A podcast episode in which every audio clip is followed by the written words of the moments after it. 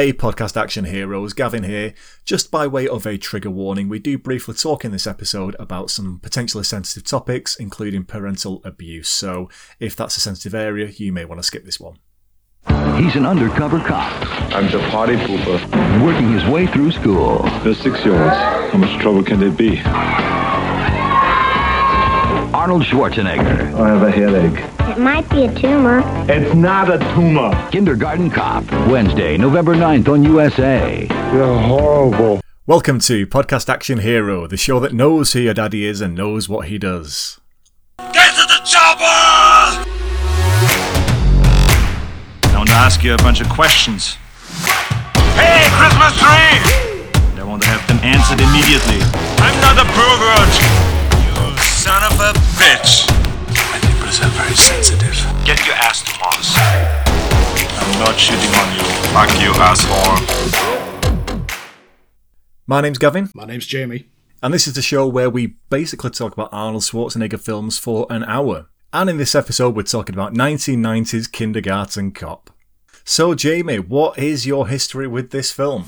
This is going to become a thing that I say, but my history with this film began last week.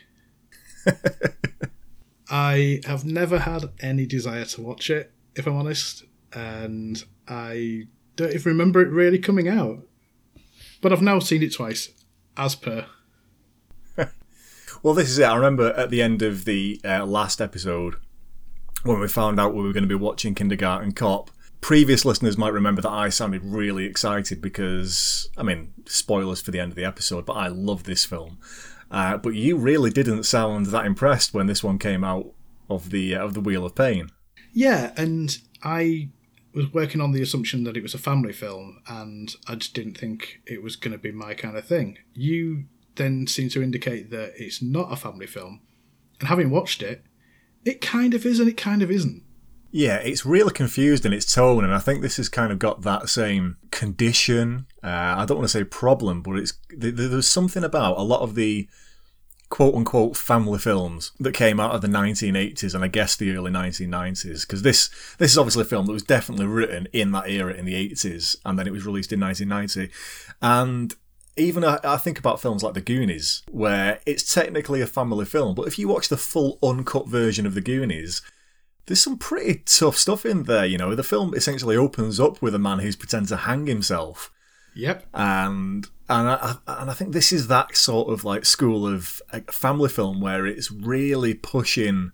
I mean, this one it did get an R rating. It's a family film, but it's a it's a 15 in the UK. It was a 15, but um, there was another another cut apparently, where they Okay. cut, they cut down. There was only fi- there was five there's five gunshots in the film, and it got cut down to two for the UK. They also got rid of a few of the moments where he confronts the child abuser guy, Uh huh. and there's a few language edits as well. Apparently, that that's all been restored since, but it's just a case of they they definitely watered it down, and we still became a 15. Yeah, well, definitely that era in the UK. I can imagine the BBFC, which is our censorship board for films. I can imagine them back then having an absolute field day cutting everything out of it because it feels like we've in the UK we've really changed how we sort of like deal and uh, and how we sort of like handle films. Now we we seem to be much more open to the violence and the bad language than it was when I was growing up. And we talked in the Terminator episode. We're talking about uh, when I was a kid, and if I wanted to watch one of these Arnold Schwarzenegger films, my dad would tape it off, uh, like video record it off TV, and say he'd watch it first and let me know if it was okay for me to watch it. But then with with ITV, by the time it had been through a first of all, by the time it had been through the BBFC to get a theatrical release in the UK, and then by the time it had been through um, ITV and and their censors, you know, they were trimming sort of you know ten minutes of stuff out of the films. And so I can imagine the same thing happening with this to get it to back in the UK at the time, what would have been a, an acceptable sort of level of violence and language.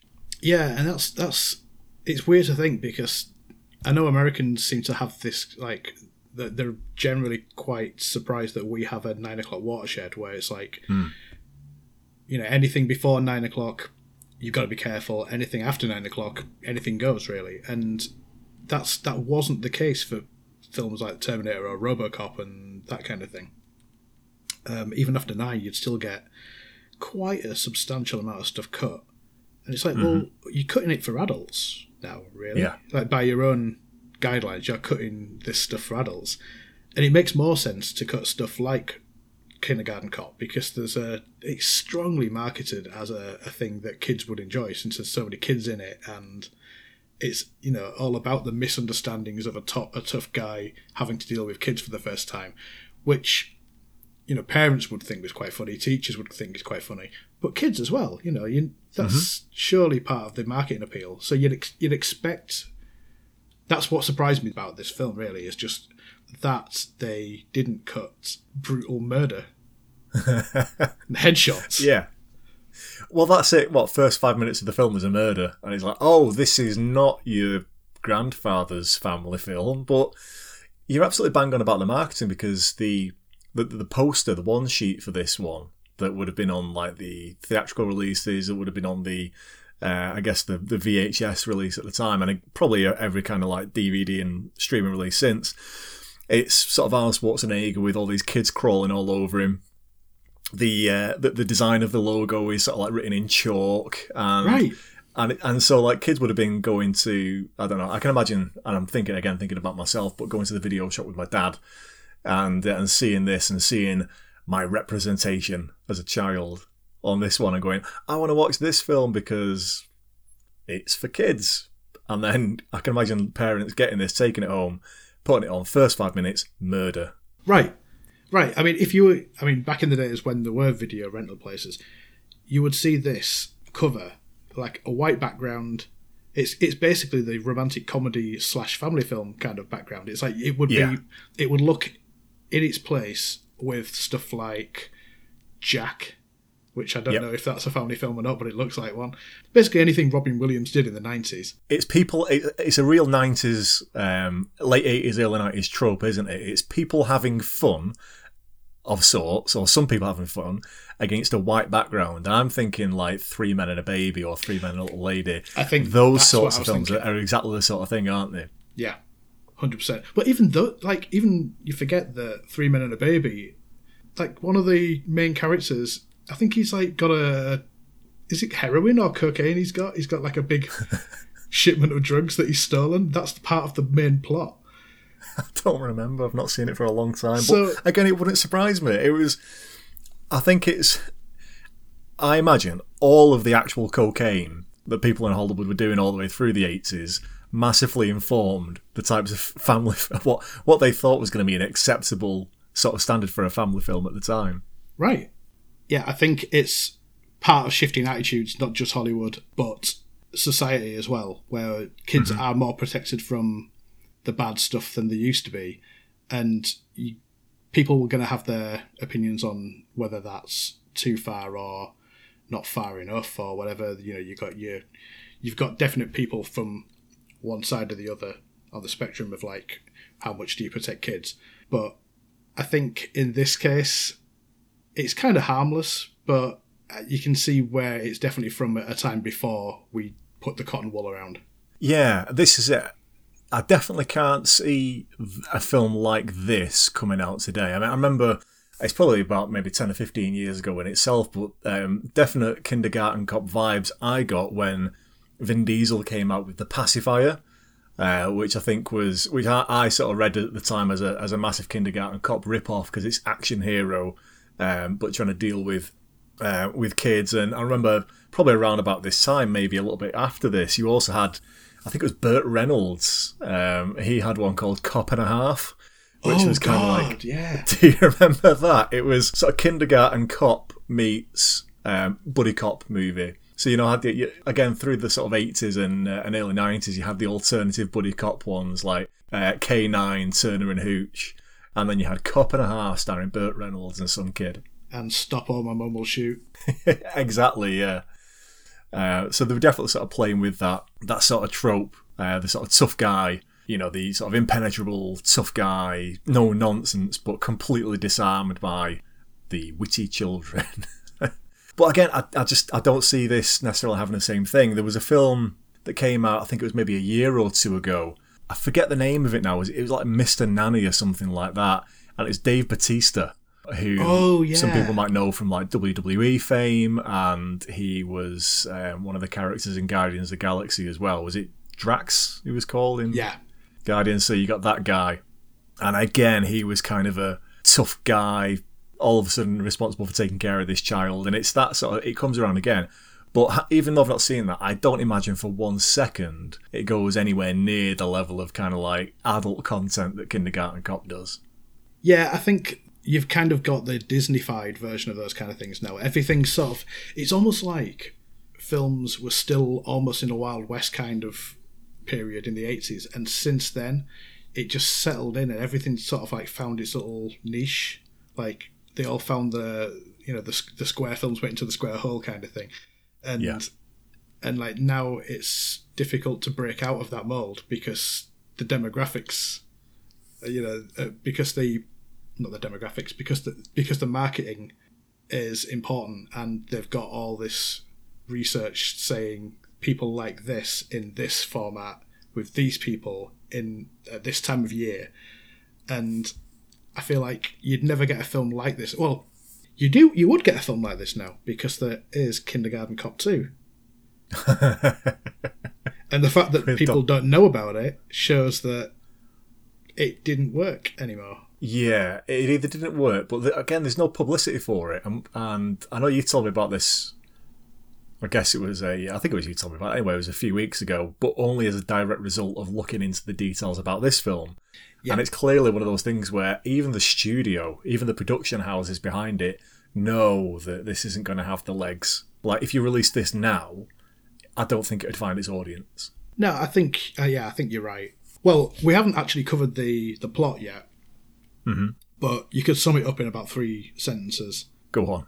So, drug dealer is trying to find his estranged wife and or ex-wife technically and son who've been on the run. It turns out that they're in a, a elementary school in Oregon, in Astoria, Oregon, where the film Goonies. Mm-hmm. And Arnold Schwarzenegger is a cop that goes undercover as a teacher to smoke them out. And that is really, I mean, the premise is the plot. There is, other than the fact that John Kimball, the cop, Yep. other than the fact that John Kimball falls in love with the woman who's trying to escape, whose name is Joyce or Rachel, depending on which version you're talking about. that's, that's that's really that's really it. It's it, other than that, it's just a it's a very bare bones thing with just like moments. There's like little little moments that are meant to make you laugh, or I, I don't know if there's any other reaction they're going for than laugh. Really, Yeah, so essentially you've got Alice Schwarzenegger plays uh, Detective John Kimball.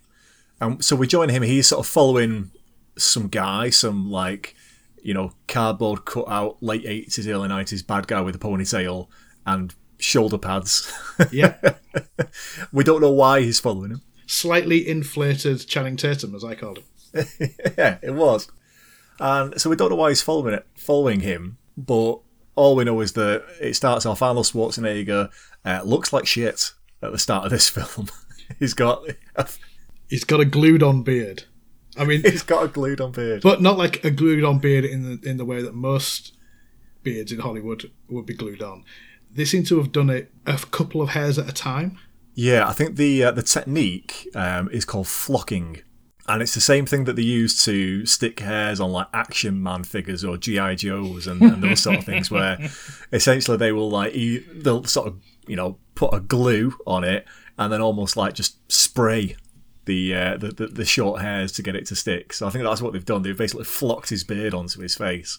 Yeah, I mean, I know it didn't have to be on his face for the majority of the film, but they could at least make it look convincing. Just you know, it's the beginning of the film. They don't film these things uh, chronologically, of Yeah. course, but just let him grow a beard. Or he only needed to grow a beard for what three days to get that. Yeah. Probably not even that, to be fair. Uh, but yeah, so uh, sex. But tell me, so you introduced the uh, the main bad as a drug dealer. Now I missed that. How do you know he's a drug dealer? Because Was that ever mentioned? because of Wikipedia, right? Okay. So once again, you've done way better research than I've done because I've got looking this is one thing I struggled with. Yeah, exactly. that's that's a level of uh, of depth of research I'm just not prepared to go. But it, I, I get. Again, I love this film. I really enjoy it. But even watching it again, I couldn't figure out. Uh, so the main bad guy, uh, Crisp, right? his name. Cullen Crisp. Who? Cullen Crisp. Cullen Crisp. Okay, fantastic. So the made by guy Cullen Crisp, who apparently only if you do research you find out as a drug dealer, and we're to believe that uh, he and Detective John Kimball and his character have got some kind of like backstory that they never go into, that they never explain at all. The only It's time it's ever Arnie referenced, the only time it's ever referenced is um, because he knows uh, Crisp recognizes Kimball from just sound. He doesn't see him. He just when he comes in and he says you're under arrest, Crisp. He's like Kimball, and he knows him straight away. Um, Yeah. But also later on, Joyce says you don't know him, and he says, "Oh yes, I do know him. I know him very well." Okay, and that's that. Yeah, it's like the the bare minimum sort of like setup, really. All because all it's trying to drive towards at the end of the day is the hilarity of the situations between big tough guy Arnie dealing with these kids who he, he doesn't know how to handle, doesn't know how to deal with. Yeah, it's and that, that kind of really sort of like uh, confused me all the way through. It was okay, so I, I sort of understand why he's doing this, and I sort of understand why he's in this situation, but the explanation, the justification for why he was in here was like so loose, so bare minimum. Just approach them. They're not in witness Mm-hmm. protection. You know, just just set up interviews. That's all you have to do. I mean, obviously you don't want to scare her because she just gets scared the moment she finds out he's a cop and runs away. Mm-hmm. Uh, well, she doesn't run away. She just goes home. So it's not like you can't find her. There's a very flimsy excuse to get him in there, like you say. Yeah. So essentially, the the main bad guy, Crisp, then he murders somebody. Some, uh, you know, it, it appears to be uh, somebody who's addicted to drugs, who somehow has found, or I say somehow, he, he found out where Crisp's um, ex-wife and uh, and son are because he saw them when he was out one time. Um, Yeah. Tells him where he can find him, and uh, and then Crisp kills him for some reason because I guess this guy's trying to get money out of him, trying to extort him for it. And uh, and, and little to Chris' knowledge, there is a a witness um, who, honestly, when I not when I first saw this, but when we watched it the other day, there was a good few seconds where I thought, "Is that Courtney Love?"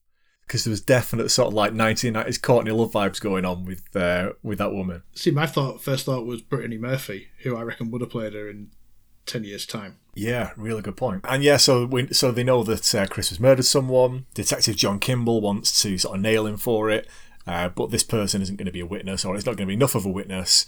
And so, to also get more witnesses and to protect his ex-wife and child, they decide to try and track them down. Am I am I right there? Is that is that what happened? I think the only reason he's doing it is just to get his son back. That's that's literally his entire motivation. He fabricates this story about her running off with three million to get people searching for her, and I guess this guy, I can't remember his name, who gets killed at the beginning, the informant, he's just one of them. I, I don't think he's got a uh, a reason for any of this beyond he just wants his son. And the way it plays out later on when he actually finds them is of a desperate dad who just really wants to know his son. And they play it in such a way that makes you go, You've not specifically told me, other than shooting a guy, that he's a bad guy. You know, like Yeah. he's he's just he just seems to be really desperate to see his son. And it's like I'm not sure you should have put in that much of a sympathetic scene with him, really. Yeah, it was. Yeah, no, I, I agree with on that one. It, it doesn't make a whole lot of sense. And as we're finding already with a lot of these films, when you start really sort of picking them apart, beyond its real sort of high concept, it you know a lot of the the plots on these they really fall apart quite quickly, don't they? Yeah. So you've got Crisp who he he's literally just trying to, and I, I think one thing that potentially did get across quite well here is that he essentially he's he's the the sort of uh, he's almost a caricature really of like an abusive husband, isn't he? Yeah. He's someone who um, he perceives, um, I would guess, some level of ownership over Rachel or Joyce, um, and his child as well. And so all of it is down to, and, and obviously when it gets towards the end of the film, that becomes more apparent from what he's prepared to do. So his motivation is just kind of like he sort of like they are his, he owns them, so that's why he's going after them for all that kind of stuff. I guess. And I guess he he created that story about them, or you know, his his ex wife run off with three million dollars because then it would be easier for other people to perhaps understand why he would be so obsessed with tracking them down. But for him, it's kind of like they are the three million dollars. They are worth more to him than money, not because of not out of any level of uh, love or anything like that, but because that's kind of like the classic thing with an abusive uh, partner is it's that uh, you're, mine, I own you, and if I can't have you, nobody else will. Right, right. And so it's more like it's the it's the it's the insult, it's the offence that she dared to leave that toxic, that abusive uh, relationship. So yeah, that's that's what I got from that. Maybe I'm giving this film too much credit. I don't know. Um, what do you think about the the inclusion of his mum as a character as well? Uh, I don't know her name, Mrs. Crisp. Um, Kettle, yeah, Kettle, Mummy Crisp, Kettle Crisp. Kettle Crisp. Um, but like she's shown to be, it's she. They almost give him an excuse for the way he's acting by making her clearly the reason he is like that. Mm-hmm. Like she's dominating his life, basically making decisions for him, and it kind of it's that whole thing of like an abused person abuses, and it's like, well, that's that's definitely true, but you're also trying to paint a cartoon villain here. You need this guy to be a villain, or the film doesn't work, and you can't make him. You can't feel for him in a kind of a, well, you had no choice. This is just the way things were going to be for you. You know, you don't you don't need that in a film like this. It's like, and I know that they, they never outright say that, but her presence kind of suggests that they're trying to get away with something there. Yeah, I think in that uh, that sort of like relationship dynamic, the film definitely falls between two stools, really. So Eleanor Crisp, I've uh, just researched this very second. Yep. Uh, she is very much portrayed as this, on the one hand, this very sort of two dimensional, sort of like almost like Cruella de Vil level of, of baddie. But then there is this introduction of this, and again, this is where it, it, sort of feels really weird as a like off tone as a family film where they do strongly hint that she is herself an abusive parent. She's dominating, she's controlling, and there's the suggestion that that's where Crisp has sort of got this stuff from. And uh, and the whole scene in the uh, in, in in the pharmacy in the drugstore when she's getting all the cough medicine for uh, for Crisp's son, and there's there's the one of the things she's buying is a rectal thermometer. Yep. And again, she's like, you know, um, I, I, what, words to the effect of "I got all this stuff for you, and it never did you any harm," or whatever the line was. But the implication was that she was so overbearing, so controlling over him, and it suggests in that moment as well, or, or it seems to nod towards the idea that actually her attitude towards him has caused him some serious harm. And this is where I'll say it's, it seems to be falling between two stools because on the one hand, it needs you to really believe this guy is dangerous and he's a threat and he's bad. But really, the only background we get on that is the fact that at the start of the film he kills someone. All right, Yep. and uh, and then other than that, it's all it seems to be playing off like a sympathy. It's like yeah, he's really bad, but this is why he's bad, and it's and yeah, it, and it doesn't really. It's unclear. Then is the audience supposed to really hate this guy, or is the audience supposed to sympathise with him? And uh, and yeah, so it, it, it's a bit weird that way. Yeah, well, one of the things that I found on the Wikipedia page is that, well, for one thing, it was meant to be originally Bill Murray as John Kimball. okay, that would have been a, di- a very different film. Yeah, they also um, wanted Patrick Swayze at one point. He seems to be always the the bridesmaid when it comes to being cast in a, an Arnie film. but one of the things that, well, I think this was off uh, IMDb actually. Yeah, I did two lots of research. Wow. I know. That's going deep. The, the two easiest things at, at the top of the Google search.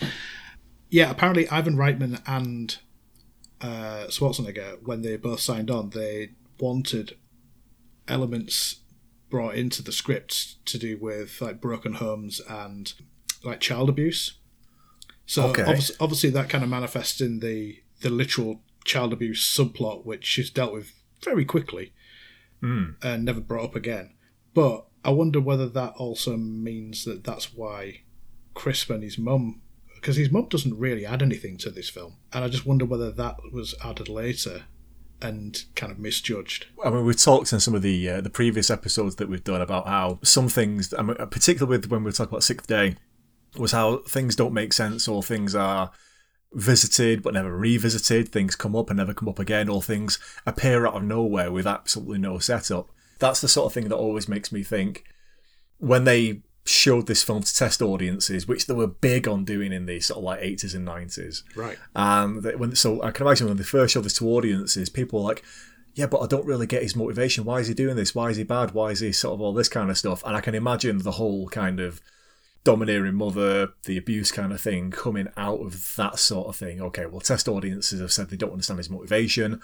We'll give him this abuse backstory, which is, can I say as well, uh, now that I'm thinking about it, really disrespectful to um, abuse victims and the suggestion and uh, Yeah. and, and again it's sort of taken this film um, or maybe giving it a little bit of benefit of the doubt because it's what 31 years old this year that it's maybe a product of its time but the idea that um, being a victim of um, you know domestic abuse sexual abuse um, all those kind of things is going to turn you into a murdering psychopath or something.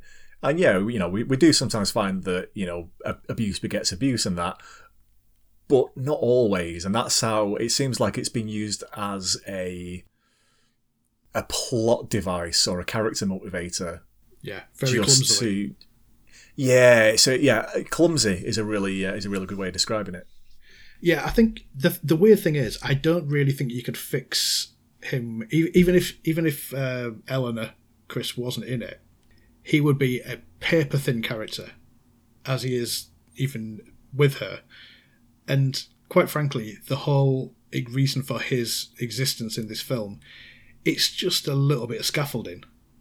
It's it's like it's the the bad guy in a Muppets movie. You know, you don't you don't need that bad guy except for the effects that he has. Like, not the character doesn't matter. It's what he represents as far as like a threat or the impending end of the film. You know, like someone Yeah. has to someone has to turn up to wrap this all up. Yeah, he's he's less of a character and more of a plot device at the end of the day.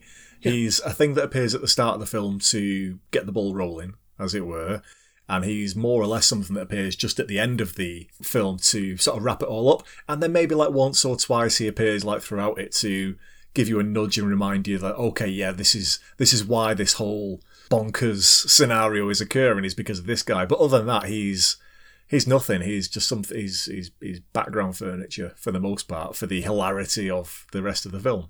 Yeah, he really is, because he is the only element that makes this uh, an R-rated film as well. It's just it's that's why it's so strange. It just feels like it almost feels like two films smashed together, and his part came last and was less important. I don't know. Yeah, it reminds me of, uh, and this is a, a bit of a, uh, a bit of a digression, a bit of a tangent, but it reminds me of uh, Indiana Jones and is it the Kingdom of the Crystal Skull? The bad one. where it's so essentially in that film you had George Lucas, who was the you know for the Indiana Jones films, he was like the sort of the inception of it, wasn't he? They were his films, and then from what I've read and, and, and heard is that as those films progressed, in particular with the most recent one, as Spielberg got bigger and more powerful within his uh, within his level of influence, um, Crystal Skull in particular became this film where you had two people with two almost like warring visions of Yeah. where the film could go that led to this really kind of confused and muddled sort of uh, sort of mess. And Kindergarten Cop sort of feels like that. It's, it feels as though somebody's come along with an idea that, oh, we're going to do this family film about this cop who has to go undercover in a school, and then it's going to be the shenanigans of uh, of that. And then you've got somebody else who comes in and goes, yeah, but what we could do is also make it a bit like Dirty Harry, and uh, and have this kind of like you know child abuse subplot, and then they're trying to get these thing these two sort of things to work together, which it doesn't really. And uh, and this film basically, at the end of the day, it lives and dies on Schwarzenegger's performance through the entire thing. It does. The thing that we haven't mentioned yet, but it's directed by Ivan Reitman. And like he directed Ghostbusters and the year before Ghostbusters 2, so maybe he wasn't exactly on a roll right now. But he he knows that, that that's the kind of tone, you, you know, the kind of the balance of stuff for adults, stuff for kids that you can get right. And he knows how to hit that. And I feel like Schwarzenegger being involved tipped the balance a little bit and he was getting more of what he wanted, and Reitman was mm-hmm. probably like, "I can make this work," and he probably wasn't the right guy to make it work. There's a weird thought I had halfway through, and I just couldn't shake it. This is a Michael Keaton movie. Okay. This this this was around the time when Michael Keaton was making these kind of films, and he would have Yeah. been perfect in the role. And nothing nothing against Schwarzenegger because it does it does work better as a like a ridiculously buff guy who's like known for again playing on his previous persona mm-hmm. that, every, that everyone knows in real life and his previous roles where he's generally been a badass then having to deal with kids it works much better but i think the nuance would have been probably a little bit better if it had been someone like michael keaton or patrick swayze you know give him his credit he, was- Yeah. he was he did he did nearly make it well, as well, Patrick Swayze, he'd have been coming straight off Roadhouse at that sort of time. I think Roadhouse was 89. And, uh, and so he'd have been sort of like coming with that sort of high kicking. I think he would have brought very similar energy to it, to be fair. But it's funny you mentioned crush about. the throats of a few kindergartners But it's funny you mentioned about the idea that um, Schwarzenegger may have brought that more like adult sort of tone to it. Because I read somewhere that it was Schwarzenegger wanting to do this because he'd recently had kids. And I know that we we've touched on this in one of our previous episodes. I can't remember which one, talking about how it's quite common with actors, particular action stars, people who are more known for these adult content, violent films. Once they have kids, to then start thinking, well, okay, what what sort of le- what am I creating? What can I show my kids that I'm making? And so we do tend to find that, uh, and I think we talked in the previous episodes. That's how we, you know, we, we later find through the nineties Schwarzenegger starting to make you know Jingle All the Way and um, and, uh, and Batman and Robin. Right? It was uh, it was Mister Freeze. And so if he's approached this film with the idea that he wants to make something that his kids can watch, he failed massively because his kids aren't going to be able to watch it for years. It also had an agenda on this, uh, according to either Wiki or IMDb. He also insisted on having um, a theme around physical fitness. Yes, I saw that as well. So this whole thing of the, the other thing that may be uncomfortable. There's quite a lot of things that may be uncomfortable in this film actually, but uh, two of the main ones were the kind of just discovering what American schools are like when it comes to the uh, the Pledge of Allegiance and all that kind of stuff. Yeah. Which it it's only weird if you've never seen it, but it is weird to me. But um, the other thing was, yeah, his his kind of militaristic style of teaching, which is represented as, oh, you've got these kids working. You, you this is this is this is the right approach to be taking. Treat it like they're in the army or in or something like that. It's like I'm not sure that is the approach to take with five year olds. You know. Yeah, I mean, definitely with, with Schwarzenegger, of course, he's he's he'll be looking at this, I imagine, um, you know, completely projecting onto him. But I imagine he's looking at this in a way that um, he's seen physical fitness transform his life. It's taken him from this, like, from being sort of a, a poor Austrian boy yeah. um, to essentially even at you know already at this point he's becoming like one of the highest paid actors in Hollywood in this in a very very short space of time. Um, and then he's probably already got in his sights that he wants to get into politics in the USA. He'll already be thinking about that, and so I can imagine that's why he, you know, he might be looking around at Uh, because this this whole thing in, in the USA, as I understand, they've got this thing called the presidential fitness test, which is like once per year they make kids climb up a rope, and because we see a little bit of that in this film as well, you know, the rope climbing. Yep. And I remember doing rope climbing at school as well, and barely getting a foot off the ground because I just didn't have the upper body strength. Mm-hmm. And so, like, yeah, I think in, in the USA, to again to my limited understanding as a, as a Brit, is they have sort of like once per year this like presidential fitness test that will immediately humiliate, you know, a, a large proportion of the of the student population. And uh, and I can see him sort of like wanting to try and maybe like address that, but that five minute segment of the film is probably not the place Right. for it to happen. Yeah, I mean, I do understand. I do understand his approach to this because it's the same way that I'd look at a bunch of kids and go, "Well, they're not getting much arts education. Let's let's do something about that." It's like you you, Yeah. you would push the thing that you think is valuable to the next generation because at, at that age, that's where they retain information easier, isn't it? That kind of thing. I just, I don't know. I just, I just think it's a little too much.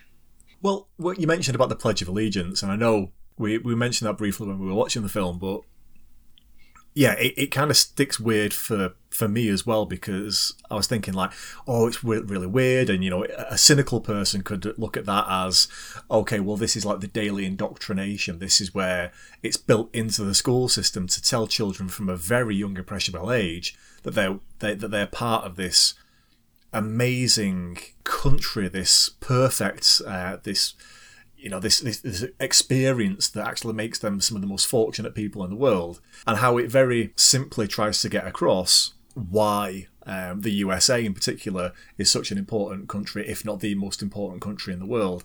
And so, yeah, a cynical person could look at that as indoctrination. And I was I was the same when I was first looking at that. Like, oh right, I didn't realise that they started so young with kids. But then I was thinking about this later. Now, obviously, here in the UK, we don't have a, a Pledge of Allegiance or anything like that. No. Uh, they don't really make us sing God Save the Queen or anything when No. we're at school. But, and I don't know if this was the same for you, but when I was at primary school, which would have been between, what, what's primary school, like four to seven years old, something like that? Depends on where you go. Mine was four to eleven. Right. And so, so yeah, so with my school when I was growing up, we had primary school, we had infants and we had juniors, and we had sort of infants was I think from sort of four to seven, and then juniors was seven to uh, to eleven, which was then high school Ah, age. okay. And when I was in that primary school at the time, even though it was a uh, it was like a it was a state school as it were, so uh, it, you know it was it was a free school to go to. I know what's going. It wasn't a religious school or anything like that, but every morning we had school assembly and we would sing, uh, we would say the Lord's Prayer, Yep. which even now, and uh, and you know, for well, again, while it's a bit of a digression, is uh, so I'm I'm non-religious now, and I've not probably said the Lord's Prayer in twenty odd years, maybe maybe maybe thirty years. I can still remember it off by heart Oh, really? because every, every single morning we would be our father who art in heaven hallowed be thy name it's sort of drilled into me. So while we didn't have the pledge of allegiance even in our supposedly secular non-religious state schools we were reciting the lord's prayer we were singing hymns. Every now and again we'd sing like a beach boys or a johnny cash song as well because that's what our headmaster liked. Love it.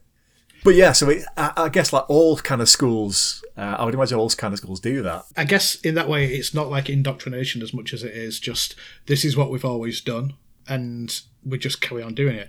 I think that's not the case for schools here now, with the like the more secular kind of attitude that we've got in Britain now. I don't know how accurate the the whole thing of what we saw in this film is to modern day US schools, but I imagine they still have to recite the Pledge of Allegiance, right? Because it's not like the US has become less patriotic. Yeah, I think it's definitely um, it's just part of the that country's narrative, really, isn't it? It's about really just communicating the values. I think is Yeah. the, is a lot of it, and it's I think in, in many ways it's kind of seen that this is uh, these are the values that we want to live by as a country, and it is codified already in this uh, in almost like this poem that you can recite every single day to remind you of uh, of what it means to be an American. I, do you know what I'm going to do? I'm going to petition that all UK schools have to recite the Magna Carta. I don't think any of us know it well enough. I barely know what the Magna Carta is these days. I, rem- I vaguely remember think- talking about it in school. Hey, we've digressed terribly from talking about this film. We have. Uh, so yeah, so we've we- we're seeing essentially the, the the daily lives of these kids. These kids are a nightmare. I, I particularly like the uh, the line that uh, Joyce, as uh, as she's known as, I believe at that point, right? Joyce is the name. Mm-hmm. Joyce is her new to. name, yeah. Joyce and Yeah, Dominic. Joyce is her new name. Got it, Joyce and Dominic. So there's a part where um, where Detective John Kimball, he's like really, uh, he's struggling with the class, and he's got a young girl who needs to go to the toilet, but she can't get her dungarees undone, and he apparently with his huge sausage fingers can't get dungarees undone either. Dungarees, what they call overalls in America, just so you know. Ah, right, okay, really Yep. interesting.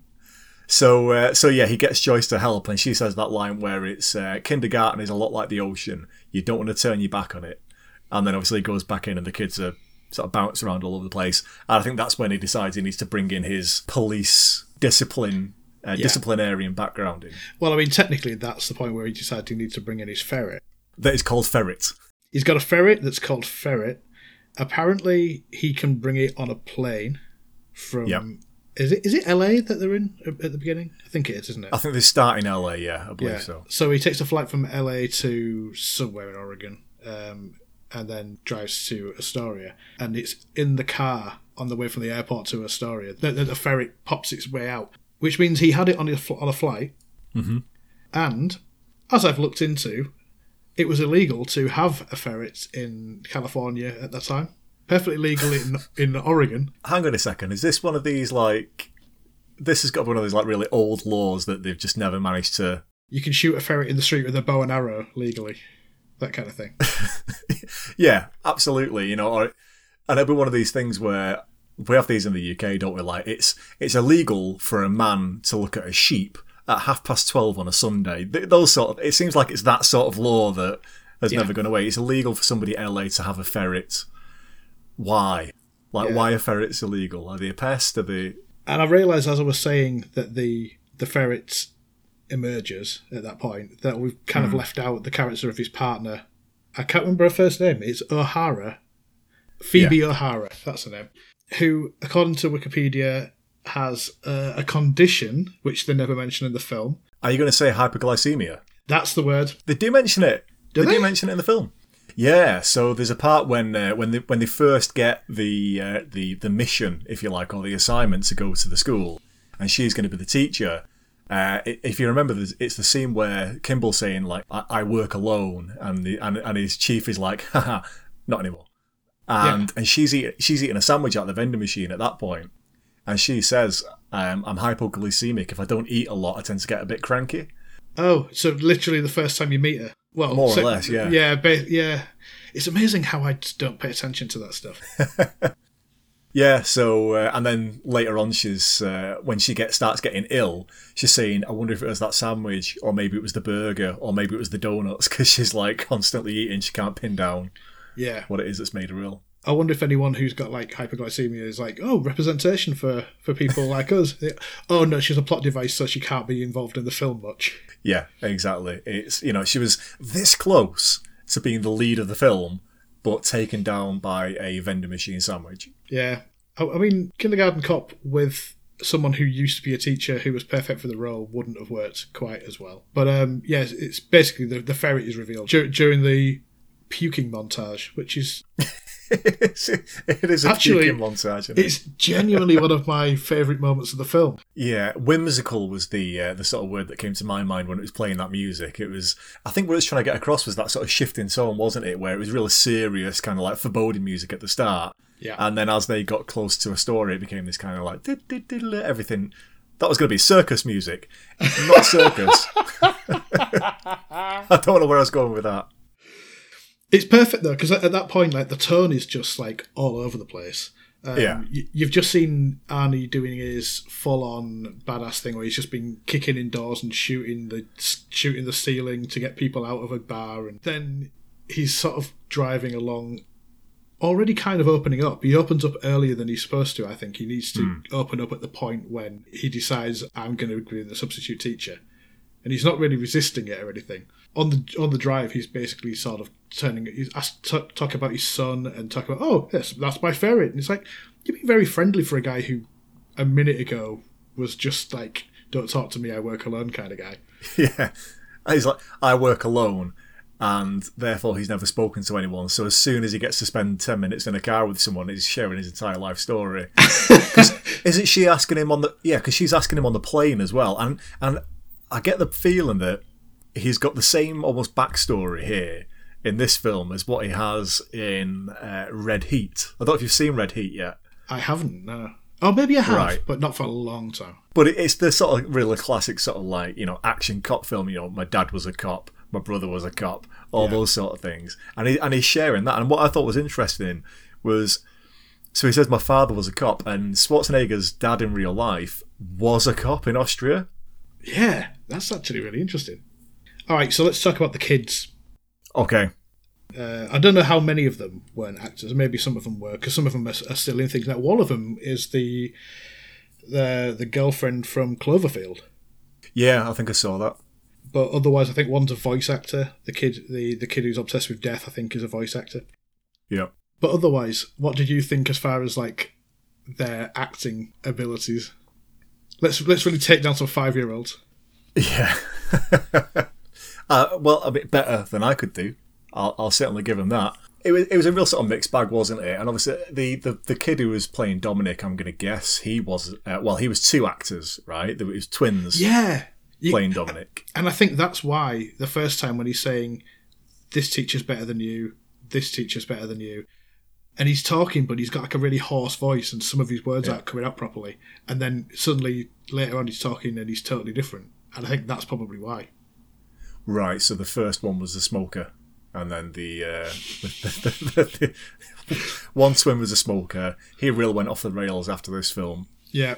Uh, so yeah, I, th- I guess like those two were uh, were actually actors, but the rest of them, yeah, were local kids. Um, they, they were fine. Uh, I like this. There's a part in there where it's set up like an interview, isn't it? It really changes um, in terms of tone from it being a film, and it's shot as if they're just kids are being interviewed, Yeah. and blatantly the those kids have, have been given lines, things to say, and they do seem to be reciting lines, don't they, rather than naturally doing it. And I can't remember which kid it was, but he says his little bit and then immediately looks off camera as if to say, Was that right? And that means that it was the best take, or they've Yeah. got certain laws saying you can't ask them to work much longer than that or something. Because like, Yeah. if that was the best take and that's the one that made it in when he looks off camera, which I mean is better than looking at the camera. Yeah. Yeah, they came. It, it came across with the right level of chaos that I think they were going for at the end of the day. I'm sure there's absolutely a shit ton of um, of film on the cutting room floor somewhere of you know where where it didn't go right and where it went. Well, what's the saying? Is it you know never work with animals and children? Yeah. Well, they've got both in here, haven't they? They've got a ferret, um, and they've and, and they've got kids. What works most of all, and this is what the film sort of really hangs on, is at the end of the day, it's the relationship, it's the chemistry, if you like, between Schwarzenegger and these kids. Yeah. And and, and I can imagine there's a bit when Schwarzenegger, when De- Detective John Kimball first arrives into the uh, into the kindergarten, and it sort of shows the kids sort of really craning the necks back, um, you know, because he's so tall and like they've never seen anybody as tall as him. And uh, and I can imagine the kids just having an absolute. I bet they were having a ball. The kids So, loved him in, yeah. in real life, apparently. Yeah, they were like wrestling and climbing, using him as a climbing frame kind of thing. Yeah, definitely. So yeah, I thought the the kids were great. At the end of the day, that is like the core of the film, isn't it? Is like them with Schwarzenegger. It's got the same kind of dynamic that School of Rock would have, like thirteen years later or whatever it is. It's like it's it's about it's about what happens in the classroom first and foremost. It's like it's the story of a, a like a hard hearted cop who's finally discovered like I'd probably actually prefer to be a kindergarten teacher and like, Yeah. getting to know all these kids and these kids getting to know him and kind of being better for it. And that's like the heart of the movie, and that's why I mean what I was saying earlier about like the rest of it is the Muppets bad guy kind of thing. Just has to, because otherwise there's no plot. It's just look at how nice this scene is. But again, this is another one of these films I think where the impression I get is they started off with the concept right. It's like, wouldn't it be great if you had Dirty Harry, but he then had to like take care of all these kids. Now, with the seed of that idea, let's think of a way to get him into that situation. And then because it's a film, we now need to have some kind of like resolution to it. And, you know, and, and the arc is going to be he comes out of it somehow transformed. He's no longer just a Dirty Harry character. He's he's become softened in uh, in some kind of way. And then everything is sort of built around that thing, isn't it? And that's Well, it's the hero's journey. It's literally Yeah. he. It's it's about as simple a hero's journey as you'll ever see in film. But it's also got. That's why I think it sticks out that he doesn't. What's what's the the term? Is it uh, refuse the call or something like that? He never he never does. He he volunteers immediately, and I feel like he. It would have been maybe a little bit more realistic if he'd taken a bit of convincing to do that job, and been a bit more well, resistant to yeah. because like on That's- the plane he's threatening kids and, which implies that he doesn't like kids and you know the whole i work alone thing is like he's a, he's a he's a full on he's kind of decided that he doesn't want to rely on anyone but himself he doesn't like be he doesn't like people pestering him he doesn't like all kinds of things he doesn't like a lot Doesn't like kids. Doesn't like working with people. Doesn't like taking orders. Doesn't like people with ponytails and well shoulder i mean that's that's fair Who does? Although, I d to be fair, I did I did say while we were watching it, I'd wear that outfit in a heartbeat. But you make a really good point about he he didn't have that resistance at all, did he? He, he wasn't like refusing the call or anything. It was literally next morning. The first thing we see is he's combed his hair, he's shaved, he's got his nice blazer on and everything. There was no. It wasn't a case of um, of like O'Hara having to sort of convince him or anything of. Oh, you're gonna have to go here and do it for me, and him like, no, no, I can't do that. It's you know, I, don't, I don't work with kids and all. It was like, I'm off to work now. Yeah. That's fine. It's good for a punchline in that uh, kind of a oh look he's he looks all clean now and he's ready to go to work, but it doesn't work as like a revelation for the audience really because we know that that's going to happen. So you know, you, yeah, there's just not enough not enough fight put up about it, and I think there's there's probably a bit of flab in the film elsewhere that you could trim. Can we can we just uh, point out um, Chekhov's fire drill? This is this is my regular segment. We need a Chekhov theme tune. Chekhov, Chekhov. You never really know what he's gonna foreshadow next. Oh dear. So yeah, this is my favourite thing to pick out in any film, which is for first-time listeners or people who've somehow missed it when I've talked about in previous episodes. Uh, there's a trope in. Uh, it- it's in films. It's in uh, originally from stage shows, I believe, which was the playwright Chekhov, who would say that if there is going to be a gun on a wall in a scene, then at some point later on it has to go off it has to be used otherwise it shouldn't be there at all and we've touched on particularly in sixth day how there was things going on in uh, in, in that where the gun was on the wall you know the metaphorical gun was on the wall but it never went off later on and then in other ways there was another gun gun that would go off later and so i always like to point out when they clearly kind of like signpost something that's going to happen later. And I think in this film, it was the uh, it was the fire drill, wasn't it? It was it was with the kids where he's trying to get them to conform and know what to do during a fire drill. Although I don't know if you noticed, but it would have been worse than the, the first fire drill when he's just supposed to not know what he's doing and he's just saying, "Come on, come on, get all together, get everything together, get all together, come on, come on." They then get a report saying four minutes, and that's unacceptable. When the actual fire goes off and the and the alarm goes off, there's Kimball and O'Hara telling them about stranger danger, and when it goes off, he goes out to go and check. Oh no, she uh, Phoebe O'Hara goes out to go and check what's going on. They don't go, oh fire drill. They don't immediately do it. She has to go out and check. So that must be the worst timing they've ever had. Right. It pays off as far as the story goes in terms of like, oh, I see, yeah, fire drill. They're all prepared now, but they don't go for like a minute, so it doesn't make sense anyway. I think we talked about this at the time. Like my notes for this film are this. I've got hardly anything written here because I fully got absorbed in this, uh, in this film. And maybe I need to start doing what you do, which is watch it one time for the sake of watching it, and then watch it a second time to really pay attention to what's going on. Because yeah, I found with this one, I just started watching it, and uh, and then I realised at one point I've not made a note for about forty minutes. the thing is, though, you know the film. I didn't know the film. I was. I, this was my first time. The thing that surprised me was just how, I guess, underwhelming it was to me. It's like it wasn't like for a film that kind of existed for, like I said before, like the moments. That it's it's a very easily kind of clippable film, if you know what I mean. Like you could certainly take a lot of the moments and put them together and put like a good trailer together. Or you know, if you were doing like a ten best moments of Kindergarten Cop or something like that, you'd definitely have enough stuff to put together. Yeah. But I think it never sparked anything. It just never it never really got me interested. No, you've got a core, sort of, uh, I'd say, 40 minutes of Schwarzenegger screaming at children, Yeah. which That is bit's good. funny. Yeah. Yeah, you've got that, and if you were to take that part of the film out and look at the first act and then the final act in isolation, they don't make sense. The quality isn't there, anything. Again, this film lives or dies on Schwarzenegger's performance with these kids. It's it's that act, it's that chemistry, it's that relationship. And for me, I think that's what it is. It's I love this film, but I love it for that stuff. I love it for those those kind of quotes that only work in the context of those forty minutes. You know, the it's not a tumor, and uh, where he's like picking up that kid and saying, are the, you know, are these all your lunches? And he's going, no. He's like, do you eat other people's lunches? And he's going, yeah. He's like, stop it! And then the kid just spits all the food out. That's it. Those sort of things. All that is funny enough to carry a really weak first act, a setup, and a really kind of like poor, sort of boring uh, resolution as well. And I think that's it. It's like you can, you can quote those bits in the uh, in, in in that middle part of the film. You can talk about those funny parts, and for me with this, those are the parts that I always remember. I always forget, you know, what the setup is. I always forget like what happens at the end of it. It's just that. That is the film. Yeah. The rest of it isn't really memorable in any way, I don't think. It's not even like filmed in an interesting way. Um, No. There's no, I don't know, there's just no style to it. It's just very middle of the road. Except there was one moment when Dominic is climbing the radio tower. Because I'm scared of heights. And just the idea of doing that was scary enough. But then when he slipped, I genuinely, like, my heart sank a little bit. I, I get vertigo from that.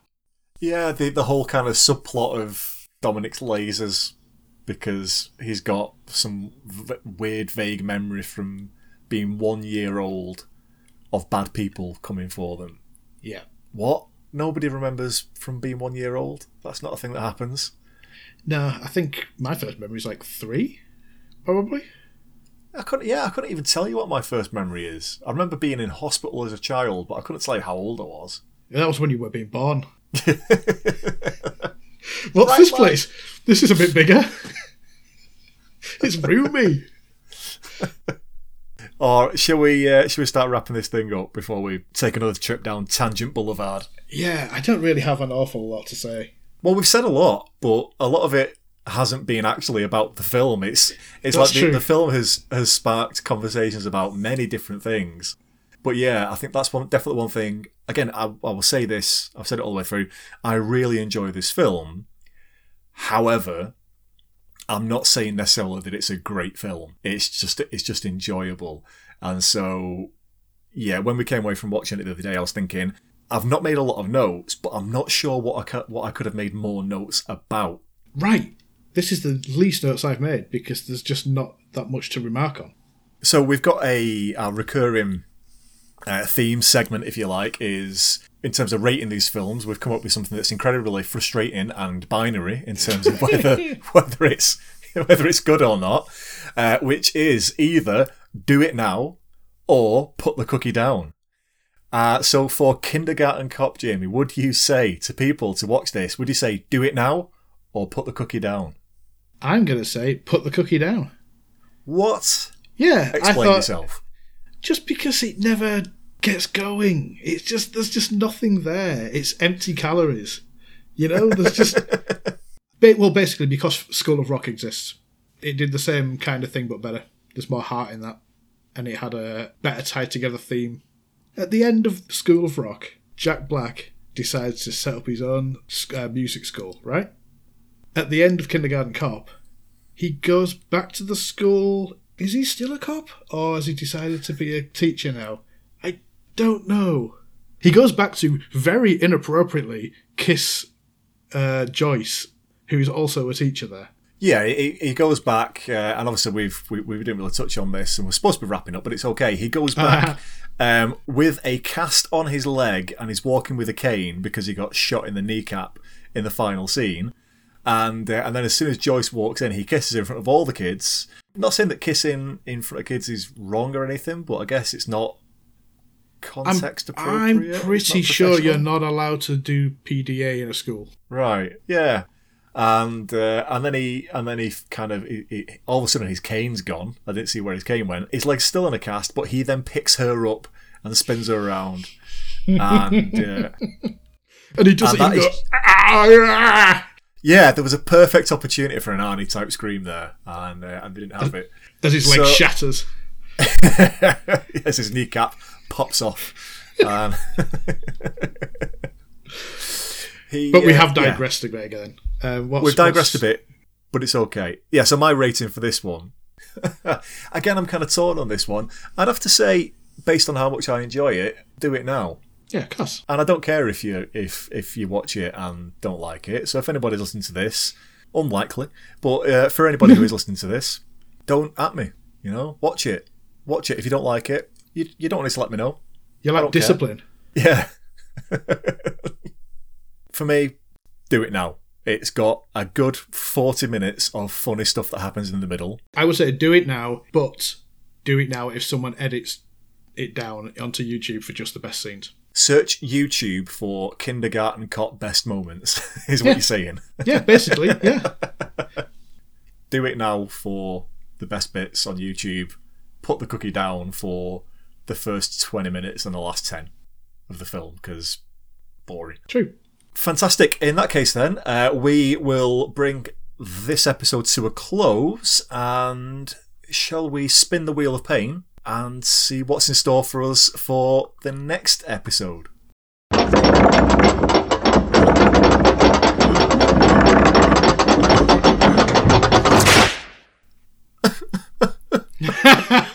Is it jingle all the way?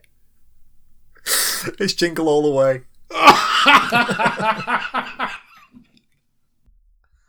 Oh yes.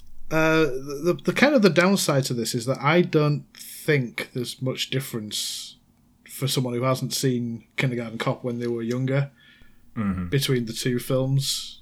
Uh, as as far as like from an outside point of view, I wouldn't have known which one was which. In fact, I thought Put the Cookie Down was from Kindergarten Cop. So you know, Which would make Yeah. sense, wouldn't it? You know, it's so I'm looking. I'm looking forward to this as much as I was Kindergarten Cop.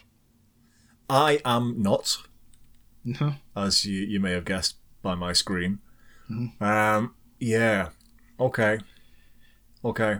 If this is what you you've you've already said that the sixth day and Jingle All the Way are basically your low point, right? And in the first four Yeah. episodes, we'll have covered both of those. Just think of all the the Terminators and Predator and stuff that we've got to come. Yeah. You'll get through this. You'll get through this. I'll be there for you. Stop trying to help. Okay, that's the end of another episode. So, if you want to look us up on socials, you can find us on Instagram and Twitter at Pod Action Hero. I've been Gavin. I've been Jamie. Thanks for listening. We'll speak to you next time.